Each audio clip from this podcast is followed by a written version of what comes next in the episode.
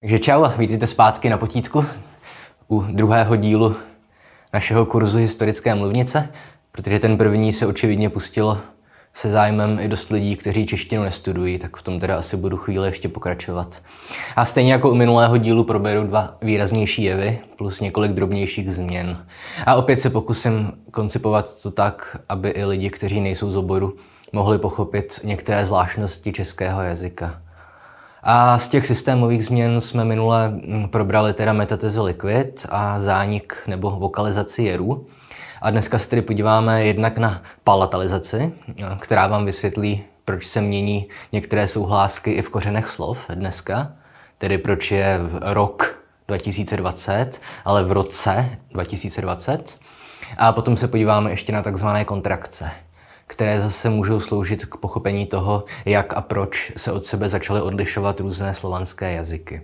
A ještě než začnu s teorií češtiny, tak připomínám pro ty, kteří nás nesledují na Facebooku, což je myslím většina z vás. Hej, sledujte nás na Facebooku. Eh, že jsme rozjeli merch. Eh, kdo by to řekl, že bude někdy kanál o jazyce a literatuře prodávat trička. A zatím je to teda jenom triko. A jenom v jedné variantě. Navrhnul ho náš starý kamarád Michal Pejchl, což je tuším jediný člověk, kterého jsem kdy nechal uvádět celý jeden díl potítka, eh, když mluvil o struktuře Dantovy božské komedie. A zvažovali jsme několik variant, třeba verzi z Učí smažka, nebo jiný citát, hm, třeba Kazim mládež postmodernismem a neomarxismem, ale nakonec jsme vybrali to zrození čtenáře a smrt autora, protože jsme tak nějak usoudili, že smrt autora postmoderního filozofa Rolanda Barta je něco, co se na tomhle kanále snažím prosazovat jako jednu z hlavních tezí. A zároveň to působí přiměřeně praštině v kombinaci s mravenečníkem. Takže teď budu na konci každého videa muset prodloužit to své naučené. Dejte like, odběr, sdílejte, komentujte, podpořit nás můžete na Patreonu, nebo si můžete koupit naše tričko s postmoderním mravenečníkem. Takže tolik k pozdnímu kapitalismu a teď se zase podíváme na starší češtinu. A začneme tedy palatalizací, no, respektive palatalizací velar, ke které opět došlo už v rámci praslovanštiny, takže je společná některým slovanským jazykům dodnes. A já vím, opět, že palatalizace velar, že to zní stejně děsivě jako ta minulá metateze liquid. Jo? Ale opět nebojte, není to nic komplikovaného. E, protože veláry je prostě jen odborné označení pro zadopatrové hlásky, jo? tedy k, g a ch. No, zkuste si je vyslovit a nemusíte se vyznat ve, ve fonetice, abyste cítili, že tyhle zvuky vytváříte v zadní části ústní dutiny. No, a, takže to jsou veláry. A ten jev se nazývá palatalizace velár. No, takže veláry známe, kgh, a palatály, to jsou zvuky, které vytváříme tak, že se dotýkáme vlastně hřbetem jazyka tvrdého patra. No, tohle zní komplikovaně, ale prostě v dnešní češtině jsou to hlásky d, t a ň. No, můžete si zkusit vyslovit nejdřív ch a potom d a opět v ústech cítíte, že váš jazyk se posunul výrazně dopředu. No. A poslední věc, kterou potřebujete vědět, je to, že i různé samohlásky vyslovujeme v jiných částech ústní dutiny. Jo? V současné češtině se samohlásky i a e vyslovují vepředu. Jo? A hláska a, případně šva, že jo, e, uprostřed a samohlásky o a u e, vzadu. Zkuste si zase vyslovit po sobě I, E, A, O, U a soustřeďte se na to, co se ve vaší puse děje. A musíte cítit, jak se při sekvenci I, E, A, O, U posouváte dozadu, jo? hlouběji do krku. No, to nevyznělo dobře, ale jste dospělí. A co tedy byla ta palatalizace? Pokud jste měli ve slově nějakou zadopatrovou hlásku, tedy KGH, a po ní následovala přední samohláska, tedy I, E, Je, nebo jaká, jakákoliv jiná, ale dneska už zanikla, přední samohláska, tak jste měli vedle sebe přední a zadní zvuk. A logicky se to blbě vyslovovalo. No, protože jste v rámci vyslovení jedné slabiky museli cestovat v puse ze zadní části do přední. No. A tak se postupně veláry eh, začaly v doprovodu předních samohlásek, pokud jim teda předcházeli těm předním samohláskám, tak se začaly posouvat dopředu. No, a tak vznikly hlásky, které opět už dneska v češtině neexistují. Ale můžete si představit tak, že vyslovíte k, g a ch s jazykem v takové poloze, jako kdybyste vyslovovali dětěň. Tedy by to bylo něco jako k, g, ch. A jelikož vidíte, že si to vyslovuje dost blbě, tak se nakonec zadopatrové hlásky změnily tak, že k se stalo c, g se změnilo na z a rychle potom na h a ch na s nebo š. No. A nezapomeňte, že tahle změna byla spuštěna přítomností hlásek i, e, je. No a nejdřív se můžeme podívat na to, jak se to projevuje teda v současné češtině a potom můžeme zkusit i jeden, dva nějaké širší náhledy i na ostatní evropské jazyky. No, protože na začátek si můžete vzít prostě slovo ruka. V prvním pádě ruka, ve druhém zůstává to k, že, ve tvaru bez ruky, ale v dativu, ve třetím pádě, už se to změní na, na co. Dativ je k ruce. A určitě už dokážete uhodnout proč. Kde v prvním a druhém pádě následují potom k střední souhláska A a zadní I. Nebo tenkrát bylo zadní, že jo. Dneska už nerozlišujeme tvrdé a měkké I, ale tenkrát se ještě rozlišovalo. Hm?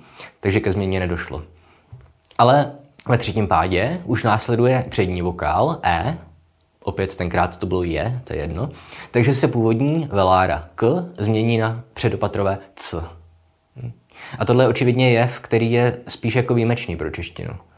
Vemte si, že dokonce ani ve slovenštině, eh, která je nám nejbližší, k téhle změně nedošlo. Slováci říkají ruka bez ruky, ale k ruke, ne k ruce. A změnu g na h s mezivstupněm z si můžeme ukázat na další části těla, sice na noze. A původní tvar, opět ve praslovanštině, byl noga. No, a v prvním a druhém pádu se G zachovalo i ve staré češtině. Protože opět nenásledovala přední samohláska, ale ve třetím pádu se G změnilo na Z. Takže to byla noga bez nogy k nodze. A tenhle stav máme doložený ze staroslověnštiny. No, ale jak jsme si říkali minule, v češtině se nakonec všechny hlásky G změnily na H. No, a mezi stupeň Z se zjednodušil na Z. A proto je dneska noha bez nohy, ale knodze, ne knodze, knoze. Jo? No a změnu ch na š vidíte všude, že? Když vedle sebe postavíte slova duch a duše. A na závěr, teda palatalizace velár, si můžeme udělat jednu rozsáhlejší rekonstrukci, která vám ukáže, eh, jak vycházejí vlastně ze stejného základu slova, do kterých byste to třeba ani neřekli. A můžeme to vzít z gruntu až od prajazyka, jo, sanskrtu. E, a v něm existovalo slovo kulia. Mimochodem všechno máte na obrazovce. Samozřejmě chápu, že jinak byste neměli šanci stíhat to, co teďka říkám. No a tohle slovo se v proto-indoevropském jazyce změnilo na koilos. Tenhle tvar je, myslím, dochovaný e, ve staré řečtině. A teď, teď se můžeme podívat, co se s tím slovem pra-indoevropským koilos stalo jednak v germánské větvi a jednak ve slovanské větvi. Hm? Takže v protogermánštině si tu původní k v koilos změnilo na h a vzniknul tvar heils.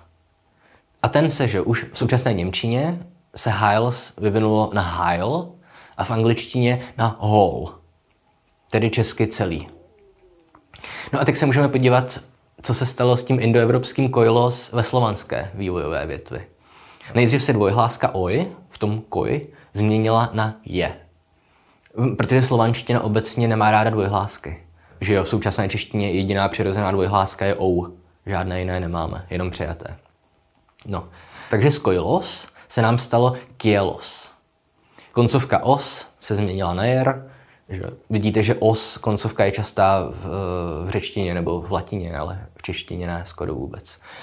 A vznikl nám tedy tvar kiel. A jelikož nám tady za veláru k následuje j, tak dojde k palatalizaci velár. K se změní na c. A vznikne nám potom už novočeský tvar celý. Takže opět vidíte, že v současné podobě jazyka anglické slovo whole a české celý, ač zdánlivě vypadají úplně jinak, tak mají stejně společného předka. Tedy proto indoevropské koilos, či slovo z prajazyka kulia. No, ale tohle je opět jenom tak pro zajímavost a očividně se lépe chápe palatalizace velár na příkladech ruka, ruce, noha, noze nebo duch, duše. Nebo třeba, že jo, sluch, slyšet, moucha k mouše se dá. Protože jak nad tím přemýšlím, tak s tím duchem a duší to není úplně správný příklad. Tam k té změně došlo z jiného důvodu, ale tím už vás nebudu dneska zahlcovat. Takže palatalizace cevelár je doufám pochopitelná. A druhý jev, který dneska probereme, je čistě mechanický a není na něm jako moc co vysvětlovat. A je to prostě jedna z těch věcí, které se jako studenti musíte naučit na spaměť. A říká se tomu kontrakce, tedy stažení. A ta se projevovala tak, že pokud byla hláska J, jako Jarda, obklopená samohláskami ze předu i ze zadu, tak se tyhle tři zvuky stáhly na jednu dlouhou samohlásku. Na obrazovce máte teďka kompletní tabulku těchto změn, protože nemá smysl, abych to probíral všechno, že jo? Prostě jednoduché pravidlo. Ale můžeme si to ukázat aspoň na jednom příkladě, že jo? V té tabulce, myslím, je první sekvence AJA, no, která se změnila teda v češtině na dlouhé A. No, takže v praslovanštině jste měli, vemte si jakékoliv přídavné jméno v ženském rodě. No. Dobrá. Takže dobraja je původní tvar, ale v češtině dobrá. A k tomuhle jevu ale nedošlo třeba v ruštině. Že? Takže rusové dodnes říkají a, dobraja, dobraja vodka, nebo já nevím, co říkají, já nevím rusky. A mimochodem v komentářích u minulého videa se někdo ptal, jak je možné, že v některých jazycích eh, k těmhle změnám docházelo a k jiným ne.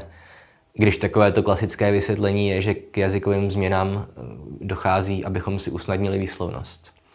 Pak je ale dobrý protiargument, že proč si teda v případě kontrakcí rusové tu výslovnost neusnadnili a dodnes používají původní praslovanské tvary. A můžeme samozřejmě jenom hádat, že? protože opět hovoříme o době, ze které nemáme skoro žádné písemné doklady. A pamatuju si, že právě v souvislosti s kontrakcemi tuhle otázku našemu učiteli tenkrát někdo položil a taky jako úplně nevěděl s jistotou. Ale vezměte si, eh, jak moc se jazyk proměnil jenom za posledních 100 let v češtině. No, přestali jsme říkat i na konci infinitivu. Jo? Už neříkáme dělati, ale říkáme dělat. A vlastně i na konci infinitivu už skoro vymizelo z češtiny. Ještě jako říkáme moci, ale i tak spíš, myslím, ktíhneme třeba k tomu říkat moc. Že jo?